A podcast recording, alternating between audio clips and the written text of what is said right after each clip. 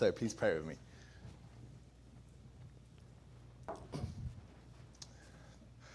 Father God, your word is powerful in our midst. We thank you for the precious gift of it. Thank you for all the many people that copied it over centuries. Thank you that we have it open in front of us now. A word of life and light and power. And we pray, Father, that we would be humble before it and attentive to it, that your Spirit would open it to us in truth, that we would be changed and transformed to be people who understand it and obey it and take it into our lives. In Jesus' name, Amen. So, Monday night was a red letter night in the Hall House. Monday night was the night that we watched the last ever episode of Downton Abbey.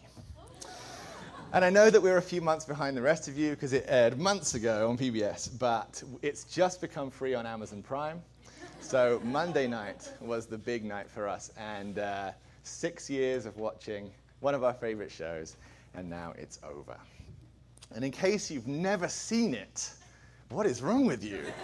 In case you've never seen Downton Abbey, then it's a British TV show, and it's set in a great big English country house in the early 20th century. And what's fascinating about this house is that upstairs you've got this family that lives like kings and queens, okay, in splendid opulence. Lord Grantham and his family.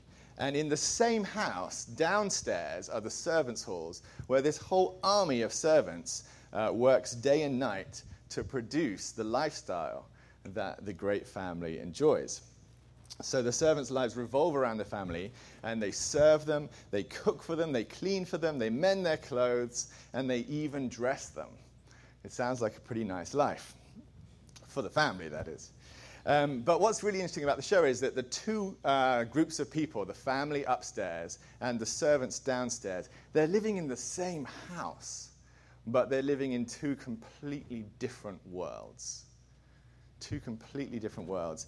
And the interaction between those two kinds of worlds is uh, part of what makes the show so consistently fascinating. It's free on Amazon Prime, and you can watch the whole thing.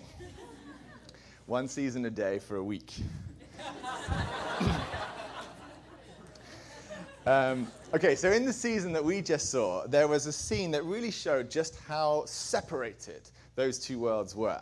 Because what happened was that Lord Grantham and his whole family took a trip away from their home and they left their servants alone in the house to clean and take care of things. And while they're away, the butler, Carson, who's the head of the servants, and the housekeeper, Mrs. Hughes, are working upstairs tidying the family's main living room. And since they've been working hard, Mrs. Hughes suggests that they have a rest by sitting down on the family's gorgeous red velvet couch in the main living room. And Carson, the butler, is very hesitant about that idea. Because for him, that would be an enormous breach of etiquette. It's not appropriate for a man in his social position to sit down on the family couch, even though he was the head of all the servants and the family was never going to find out. He felt uncomfortable about that idea. And I suspect that if any of you have seen that, that episode in that season, um, then you would find Carson's reluctance hard to understand. I expect that you'd find it hard to understand because that really isn't a part of our culture today anymore. And even I find it hard to understand, and I'm an Englishman. and uh, my grandparents were born into that world of Downton Abbey. It really wasn't very long ago.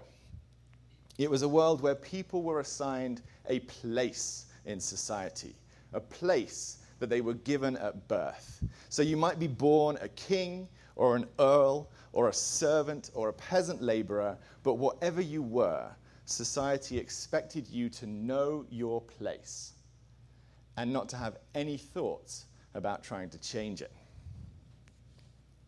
Now, I don't want to say that Jewish society in first century Israel was very much like Victorian England, but I do want to suggest this thing that the idea that people had a place in society that they couldn't change no matter what was present there too. And especially that between the Pharisees, very high in the social hierarchy, and cripples and lame and blind people who were very low, there was a chasm that could not be crossed socially. So today we're going to look at Luke 14. And you can turn to it in the Pew Bibles, the black Bibles. It's on page 874, Luke chapter 14. If you don't have a Bible, there's a whole shelf of them at the back. And I think Stephen's going to hand some out. Luke chapter 14.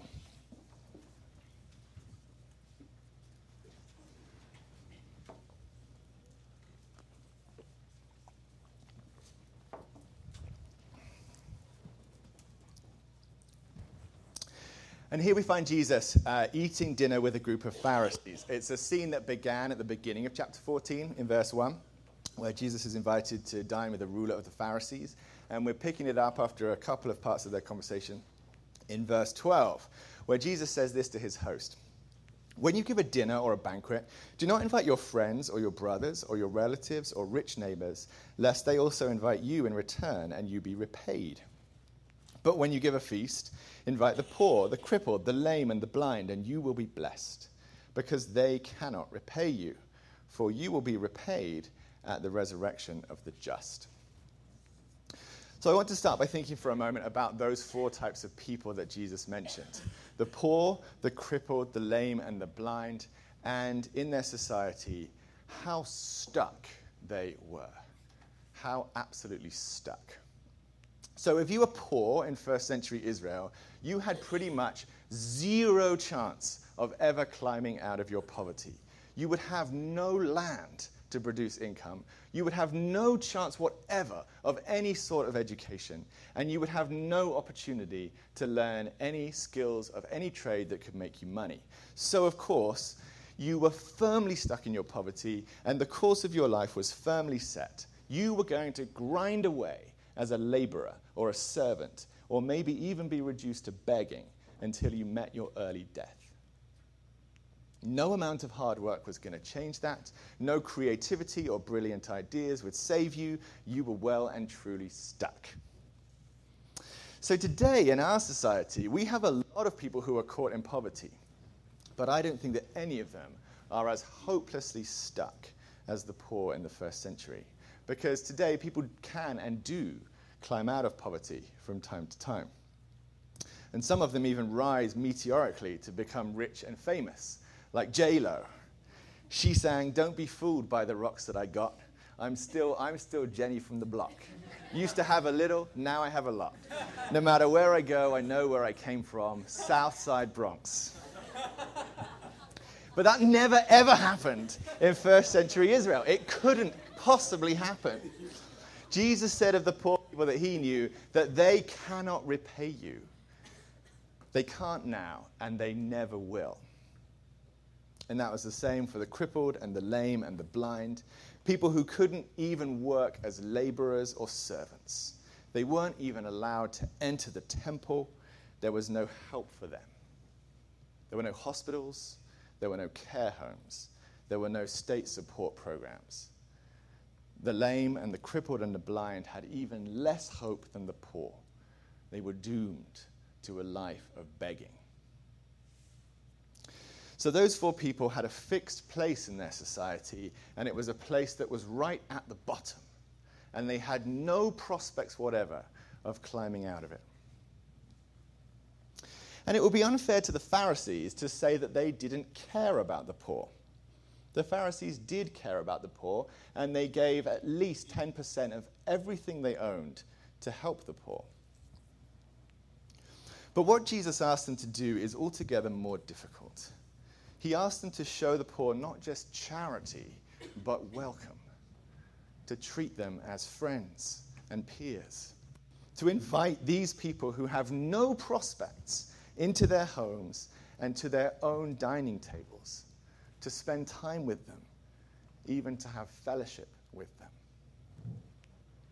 And we can imagine that as the Pharisees heard this idea, it sounded very radical, even horrifying.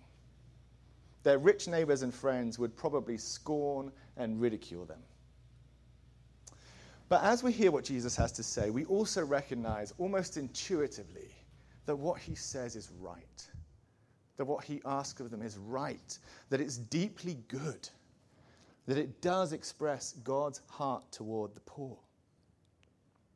because God Himself gives without any expectation of repayment.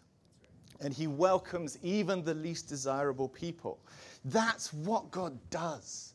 And that's who God is. And how much it must please God when His people do the same. Jesus promised the Pharisees that if they behaved in this way, God would be pleased. He said, You will be blessed and you will be repaid at the resurrection of the just.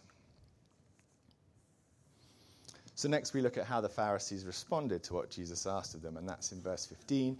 We only hear what one of them had to say, and he said this When one of them who, who reclined at the table with him heard these things, he said to Jesus, Blessed is everyone who will eat bread in the kingdom of God. I'm really not sure how to read that line. Uh, it's true. It's doubtless true. It's a true thing to say. But it really sounds like this guy wasn't paying any attention. because it's hard to see how what he says connects with anything Jesus just said. Blessed is everyone who will eat bread in the kingdom of God. Well, here's what I think that Pharisee meant. First of all, I think he was thinking about the prophecy that we had read from Isaiah 25 which talks about the feast at the end of time, uh, which is at the resurrection of the just, which Jesus was talking about. Isaiah 25 says, On this mountain the Lord of hosts will make for all peoples a feast of rich food, a feast of well aged wine, of rich food full of marrow, of aged wine well refined, and God will swallow up death forever. So you hear that that's a promise of what's happening at the end, and that God's people will be called to dinner with God at the end after the resurrection. Um, it's a banquet that God lays out for his redeemed and resurrected people. The Pharisee has that banquet in mind. And it's the same banquet that Revelation talks about in chapter 19 um, that we had read as well, where um, it calls it the wedding supper of the Lamb. And that means the wedding feast after Jesus marries his church. So, those ideas, I think, are the same idea in Scripture that feast that happens at the end of time. And certainly, it's true to say that everyone who's invited to that banquet is blessed. That is the one invitation in all the world that's most worth having. so the Pharisee has that in mind when he says to Jesus, Blessed is everyone who will eat bread in the kingdom of God. But I think what he's really doing is correcting Jesus for what Jesus asked him to do. Because what he's really saying is, Jesus, it's not who I invite to my table that matters, it's who God invites to his table. And that includes me. Look, here's my invitation. It says, Child of Abraham, teacher of the law of Moses, part of the covenant people of God. I'm invited. So I already have God's blessing, and I don't need the blessing that you're offering me. So I don't think I'll bother to take care of the poor. Why should I? And if that's right, if that's what that Pharisee is really saying, then we see in him a hardness of heart. He's resting on his idea of an agreement that he has with God, and he takes no interest in doing what pleases God. And that's why I think Jesus tells them all the parable of the great banquet.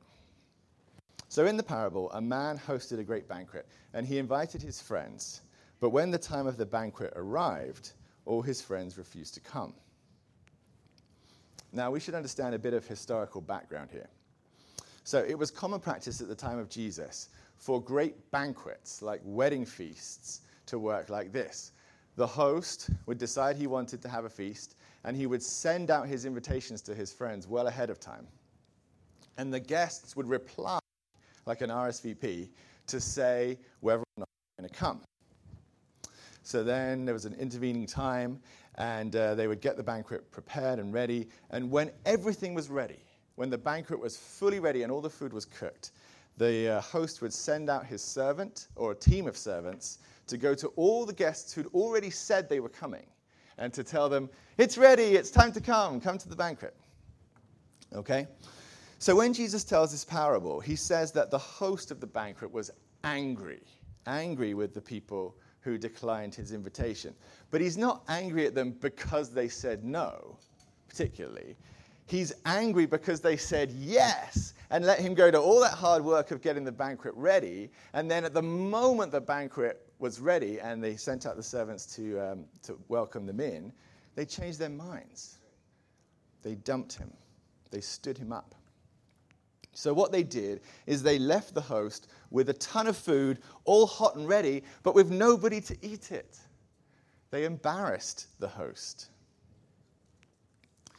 So the host responds by urgently recruiting new mouths to feed. First, from among the poor, the crippled, the blind, and the lame. There's that list again that we heard at the beginning of uh, our passage. And then finally, when there's still places at the table, he goes back again to the highways and the hedges. And those are places where they would have found the poorest of the poor. So in the parable Jesus tells, the poor end up benefiting from the absence of the guests who were invited. The poor weren't initially invited in the parable, but they do end up with a place at the table. And so, what happens to the guests? The master says at the end of the parable, None of those men who were invited shall taste my banquet. They don't get to eat it after all. Now, in that last sentence, Jesus does something very alarming. It's very small and subtle, but it's very alarming because in verse 24, when he says, For I tell you, the you in that sentence isn't singular anymore, it's plural. And that has enormous implications because what it means is that in the last sentence of the parable, we pop out of the story world and into reality. So we no longer have the master in the parable telling his singular servant. We have Jesus at the dinner table telling the plural Pharisees, For I tell you. So the I is now Jesus himself. He is the master. And it's become his banquet. And the men who were once invited are the Pharisees themselves. And what he's saying to them, according to the parable, is not that they have been uninvited. They're not uninvited from the banquet. The master still wants them to be there, and he's sending his servant to come and summon them there. But they're showing in the parable, by their hardness of heart, that they've lost their appetite for God's final feast. They're no longer really interested in going at all, and they make lame excuses. So the things that they're preoccupied with now in the parable are a field and some oxen and a new bride, which we could say are concerns about property and about work and about relationships. The servant has come to call them to the feast, and then they're showing at that moment of decision what their hearts really care about, what they're really interested in. Their hearts have been choked by the weeds. As Jesus warned in his parable of the four soils, their seed has been choked by the weeds. Jesus said that the weeds were the cares and the riches and the pleasures of life. And that's what they live for now, instead of living to please God. So, although they're still invited to God's feast and God's house, they've lost their interest in going. So I want to summarize the flow of the conversation in Luke 14. It's a little hard to trace, but I want to summarize basically what's going on. Jesus starts by telling the Pharisees to invite the poor and the crippled to dine at their table. And one of the Pharisees replied, It's not who I invite to my table that matters, it's who God invites to his table. And Jesus answers, Yes, but if, yes, you are invited to God's table. But if you don't care now, about pleasing God with your table, neither will you care at the end whether you go to God's table. And Jesus' words in verse 24 are the last words that he ever speaks at a Pharisee's table in Luke. It's the last time that he gets invited to dinner.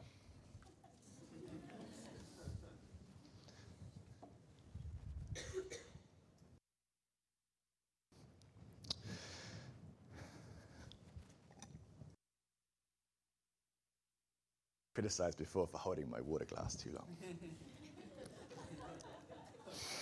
So, this conversation between Jesus and the Pharisees leaves us with both an exciting invitation and a sober warning. It's, on the one hand, an exciting invitation to devote our lives to what pleases God, particularly by drawing near to the lost and the least. It's exciting to think that God has given us lives that can please Him. We can make choices that please our Father God, and that our Father God will reward us in heaven on the last day. But on the other hand, there's a sober warning. It's a warning not to let our hearts grow cold, so that we ever come to the point where we're no longer interested in pleasing God. So, first, I want to think about that invitation. We know that our God cares for the poor. We see it everywhere in the Bible, and we see it here in Luke 14. He cares for the poor and the crippled and the lame and the blind.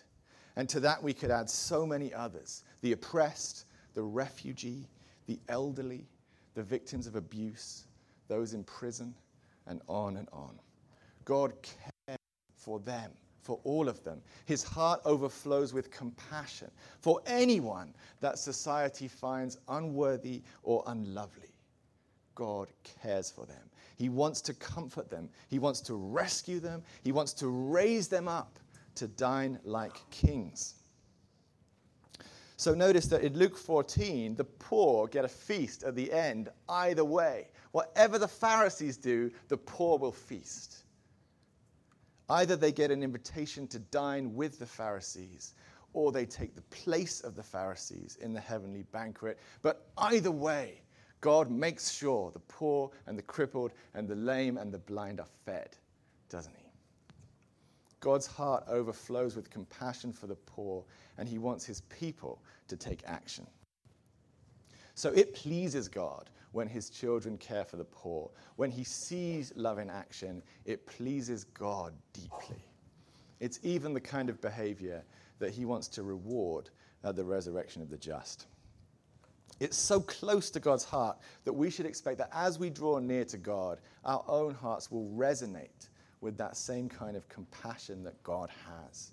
And so our care for the lost and the least will not only be our duty, but also our joy. As we come alongside the poor, we don't come magnanimously, but humbly, because we remember that we ourselves are the poor, possessing nothing but what we've been given by God's grace.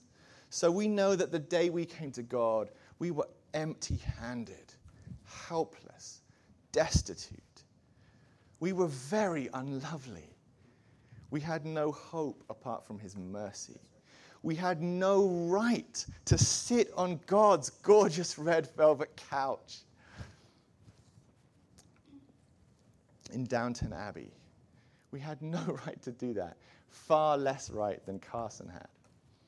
And yet, God has bridged that enormous chasm and invited us to dine at his table. And now Jesus asks us to do the same. It's the same thing he's done for us to invite others to dine at our table, to come as one beggar to another, telling him where to find bread.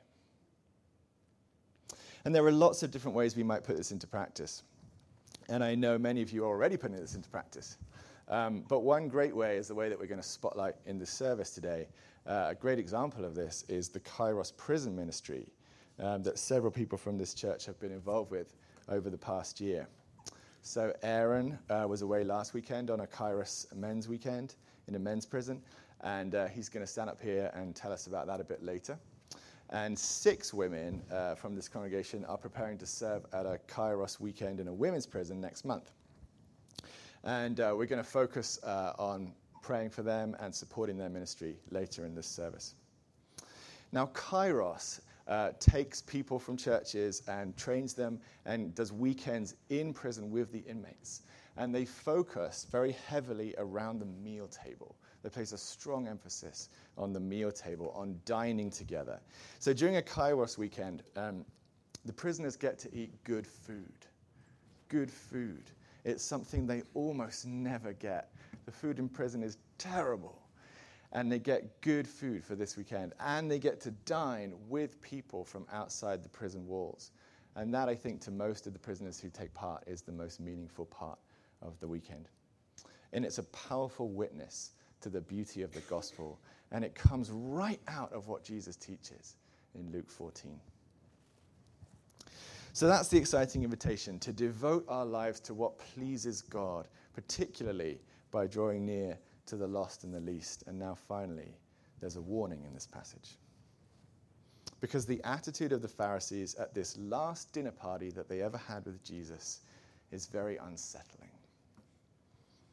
They were men who claimed to be devoted to God. But Jesus revealed that they actually had very little interest in living in a way that pleased God. And Jesus warned them that if they weren't interested in pleasing God now, then they wouldn't be interested in dining with God at the final banquet either. They would ultimately just make lame excuses and choose not to come. So here's a way that a New Testament scholar in England summarized this part of Luke 14, which I think is very powerful. He said this No one can enter the kingdom without the invitation of God and no one can remain outside it but by his own deliberate choice. So man cannot save himself, but he can damn himself. I would add that we choose to remain outside when we end up caring more about what pleases ourselves and the people around us than we do about what pleases God. And that's frighteningly easy to do. So, my question for us today as we close is are we living our lives to please God? Are we living our lives to please God? And I know that we're not perfect and we're very far from perfect and we blow it all the time, and there's mercy for that. But is pleasing God what we want from our lives? Is that top of our priority list? Do we live each day so that God will be pleased with us? Not our bosses or our teachers or our parents or our friends or even ourselves, but that God will be pleased with us? Are we hungry to learn what will please Him and how we can put a smile on His face? Are we grieved with our own failures and sins because they disappoint God? Psalm 51 Against you only have I sinned. And are we quick to confess and repent so that we can restore our relationship with God? It's so easy for us to get distracted and make it about other things. But Jesus says that loving God and pleasing Him needs to stay the main thing. Now, as I've studied this word from Luke 14 this week, it's actually it's really been a bit of a wake-up call for me. And um, I've made a focus in my prayer times in the morning of beginning my days by asking God simply, Lord, how can I please you today? And it's not that I've never prayed that before, but lately I found that other questions have been crowding in on my mind. And I found it very refreshing just to return to this simple question Lord, how can I please you today? It feels very pure and simple and close to the heart of things. And I want to close with a small, everyday example which I'm a little bit embarrassed to share, honestly, um, because it's so trivial. But um, I want to show you just how this has worked in my heart this week. So, Fridays are my day off. Uh, some of you know. It's my day of rest. And Sarah usually takes the day off with me. But this past Friday, two days ago, Sarah had a morning meeting. So um, I had a few hours off, a, a free time, by my free time, by myself. And that really doesn't happen very often. So I had to make a decision about how to spend that time, especially now there's no more Downton Abbey. Um, so as I woke up on Friday, my, my mind was crowded with all kinds of delicious possibilities. I could read my book in bed, or take a bike ride, or watch that movie I've been waiting to see, or do some work in the yard, or go out to buy those things I've needed from Lowe's. So basically, I was consumed with ideas about how to please myself. But then I remembered I was preaching on Sunday about living to please God. so I took myself, a little bit reluctantly, to the place of prayer and asked God my question Lord, how can I please you today, with this day, with this time? And how can I keep this as a holy day of rest. And as I was praying, uh, the Lord ruled out some of my options. He's like, don't do this. And he suggested a couple of other things. Um, but basically, during my prayer time, um, I got this great sense of peace and freedom, and I left with a sense that I could live the day wholeheartedly. Um, and I, I, left my prayer, prayer time and I went uh, on with the day, and I chose from the options that the Lord had given me in that day. And I found that I was confident that I was living to please God. And I was aware of his company with me moment by moment. And I was content with the ups and downs that the day brought. He gave me a few little ideas of ways to bless Sarah. And later on in the day, she said that she'd noticed a real difference in me. you can ask her what she meant. Uh, um, now, I feel a little embarrassed to share that story because it's so simple and it's something I should have learned so much sooner, or at least remembered better. But it's really been a word of life to me this week, and I wanted to share it with you. To focus our attention on, Lord, how can I please you with my life, with my day, with my time? And I pray that Luke 14 will also be a word of life to you this week.